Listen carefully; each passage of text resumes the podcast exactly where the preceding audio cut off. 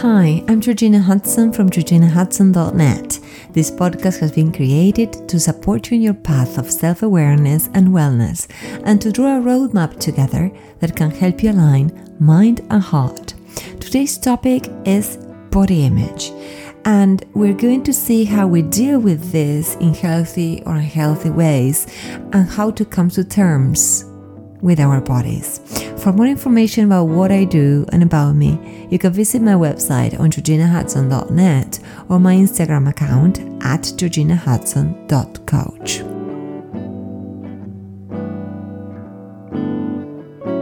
Hi, hello, how are you? How are you today, people? What's up? And there is this heat wave in the northern hemisphere, and this has prompted me to think about our bodies because it is so hot that we need to take off our clothes and show our, our bodies. And so all our insecurities are on the rise. And regardless of whether you show your body or not, I want you to be honest when I ask you this question. What do you feel when you look at your body in the mirror? And I'm not only referring to our curves or lack of them. I'm also referring to our aging faces, to our hair, to our skin, to our nails. And mind you, this is a sensitive issue shared by my male and female clients alike. It's not just something that women suffer. And I understand this perfectly because I myself was overwhelmed by my body image for many, many years.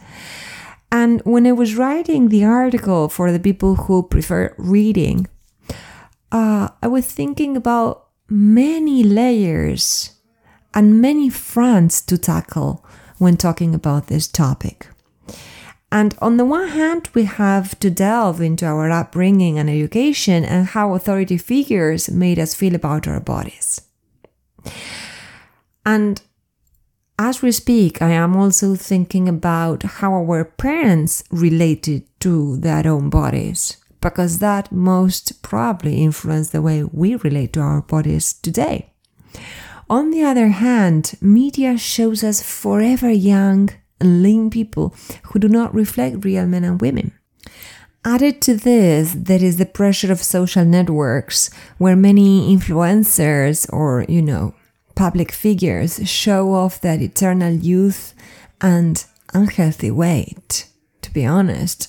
And unfortunately, and this is true for younger generations, or truer for them, this pushes many people to compare themselves with those others, you know, on social networks, and to do it obsessively.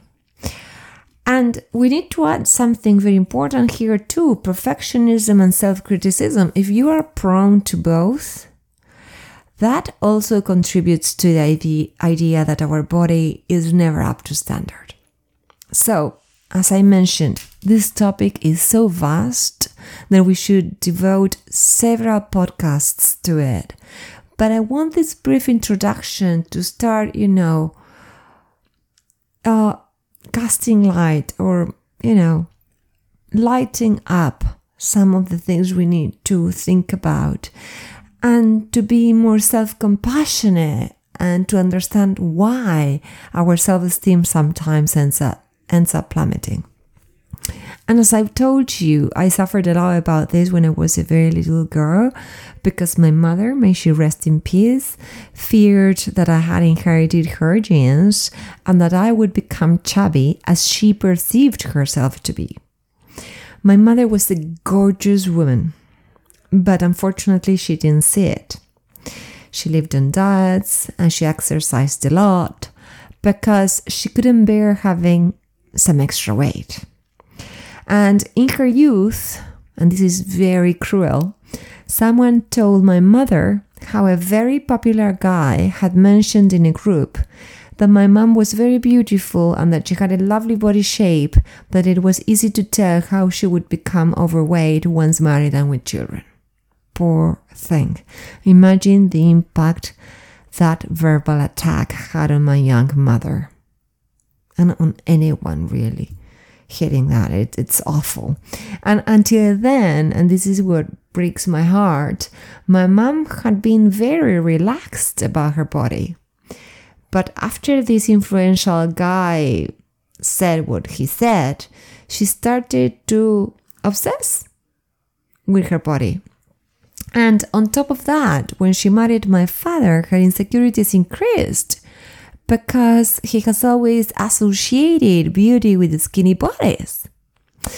So, to cut a very long story short, my mom and I were stuck in a vicious circle where we only ate dietetic food, exercised a lot, and talked obsessively about body image. And mind you, my mom and I, the two women in the family, were the ones who put ourselves under so much pressure. But my father and my brother talked about body image as well.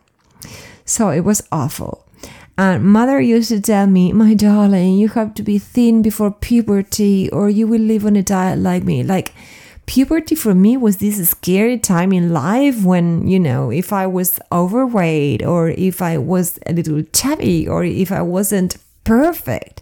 I was going to be doomed forever. It was horrible. And I know my mom had the best intentions for me, but her words, especially coming from somebody I loved so much, made me feel terrified of gaining weight, of not being liked, of not pleasing others, and even being bullied as it had happened to her.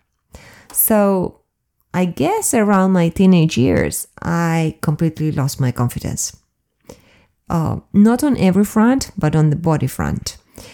And I remember seeking everyone's approval. I was so, so insecure.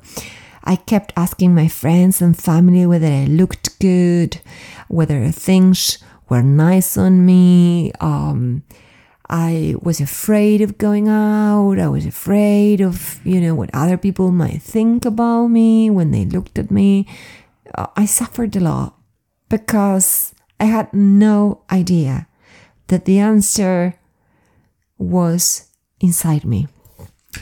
And today, when I look at myself smiling in old pictures, I wonder why I disliked myself so much. People would say to me things like, You look beautiful, or you are so gorgeous, or you are so, you know, pretty or things like that. And I would come up with things like, oh no, that's because you love me. Oh, come on, you can't speak to me objectively. Oh, shut up. How can you think so? Or you're mad. What's going on with you? Because I really didn't believe what they were saying to me. I thought they were being kind. And I remember I looked at myself in the mirror quite a lot. And I always found myself rejecting something that I didn't like. And it's incredible, but I wove my day to day life with love towards those who made up the fabric of my personal and professional life, but I failed to value and love myself enough. I didn't know it then, but I covered my physical insecurities with academic and professional achievements, and I did that wonderfully. So I was always busy, I was always studying, I was always working, I was always going after my next target. So on the outside, I had the image of a very strong woman, but on the inside, I was having a very hard time in silence. And in reality, I was sharing the experience of many other women and men trapped in this perverse culture that enhances an image of beauty that is far from authentic people and even further from self knowledge and holistic well being. So, physical, mental, emotional, and spiritual wellness, not only, you know, this package we have and, you know, come to this life to live with. So, over the years, I understood that those you know, celebrities, uh, had personal trainers, strict diets, surgeries, maybe low self esteem as well, and a lot of Photoshop in the photographs that I saw in magazines or, you know, um, when I watched movies, I remember seeing actresses that were much older than me and thinking how come they look so young? And you know how can their bodies be so slender in comparison with mine? And then i understood they had a lot of people working for them. And little by little i also began to contact my values. Did i really value those things? What were my needs and I started to love and accept myself entirely, not only parts of myself, because I had always, you know, appreciated my intellect and my spiritual life, but, you know, I started to love myself completely. And when I look at myself in those old photographs, I continue thinking I was so beautiful then, and I think I'm quite beautiful now too. And I am so sorry I was so hard on myself. I was always whipping myself, whipping, whipping, whipping. And there was so much love in my eyes, and I have always been so compassionate that I don't know why I failed to be self compassionate. And to be honest with you, I think I was obsessed with the outside world and how they perceived me, and that stopped me from contemplating myself and you know valuing who I was in my entire in entirety or wholeness completely completeness and I perfectly remember one day in my contemporary dance classes that I discovered myself moving to the sound of music and feeling ecstatic. I, I was moving from here to there, uh, and I, I saw myself in the mirror and I was like in total awe for this body who was no longer something to dissect and reject or something outside myself. My body was I, with all my passion, my desires, my shadows, and my light. So, to summarize, what did I learn from so many years of self rejection and how can I help you? First of all, I learned that I needed to wake up and feel one with the world because I was in a trance of separation where I felt alone and cut off from the world of people who I perceived or thought be- they were beautiful. So I became one with the world. I also learned I needed to learn how to meditate and to be able to tread the path of a spiritual awakening. I also learned it was necessary to be mindful of my inner world and to tend to my wounds with love. I had been through so much trauma that I had inherited from my mother that didn't belong to me, it belonged to her. And I'm saying this with a lot of love for my for my mother. But you know, she passed on her trauma to me and I needed to heal that. That was of utmost importance. And also, I learned to discern real beauty from the empty and superficial idea that media sells us. Come on, you know? And some people even look strange and bizarre after so many surgeries. I also learned that I feel beautiful for everything that I am. I've always appreciated my mind and my spirit, as I told you, but I also love my body in its imperfections. You know, I have parts of my body that I love and I have parts of my body that I see and I am very compassionate about now because, you know, I have this body shape and this is me and I love me. and I also learned that it is crucial to love myself and feel comfortable in my own skin. And if someone judges and criticizes my body, then they don't play in my team. They are not even worth being near me. I also learned that it was necessary to go beyond my construction of what I needed to look like and to feel more relaxed in general because I was so tense and stressed all the time that I don't think I could contact my body uh, in that state of, you know, hypervigilance. I also learned that I want to align with the people that I find beautiful because of their courage, because of their empathy, their intelligence, and their ability to help others reclaim their power. like, you know, I like Brené Brown, I like Oprah Winfrey, and I like so many others who are such an inspiration for the world. I also learned that I have gained the insights necessary to hold hands with others who are going through what I went through. So if you are having a hard time on this front, please contact me or, or contact me to seek help with somebody else. You don't have to work with me, but don't don't do what I did.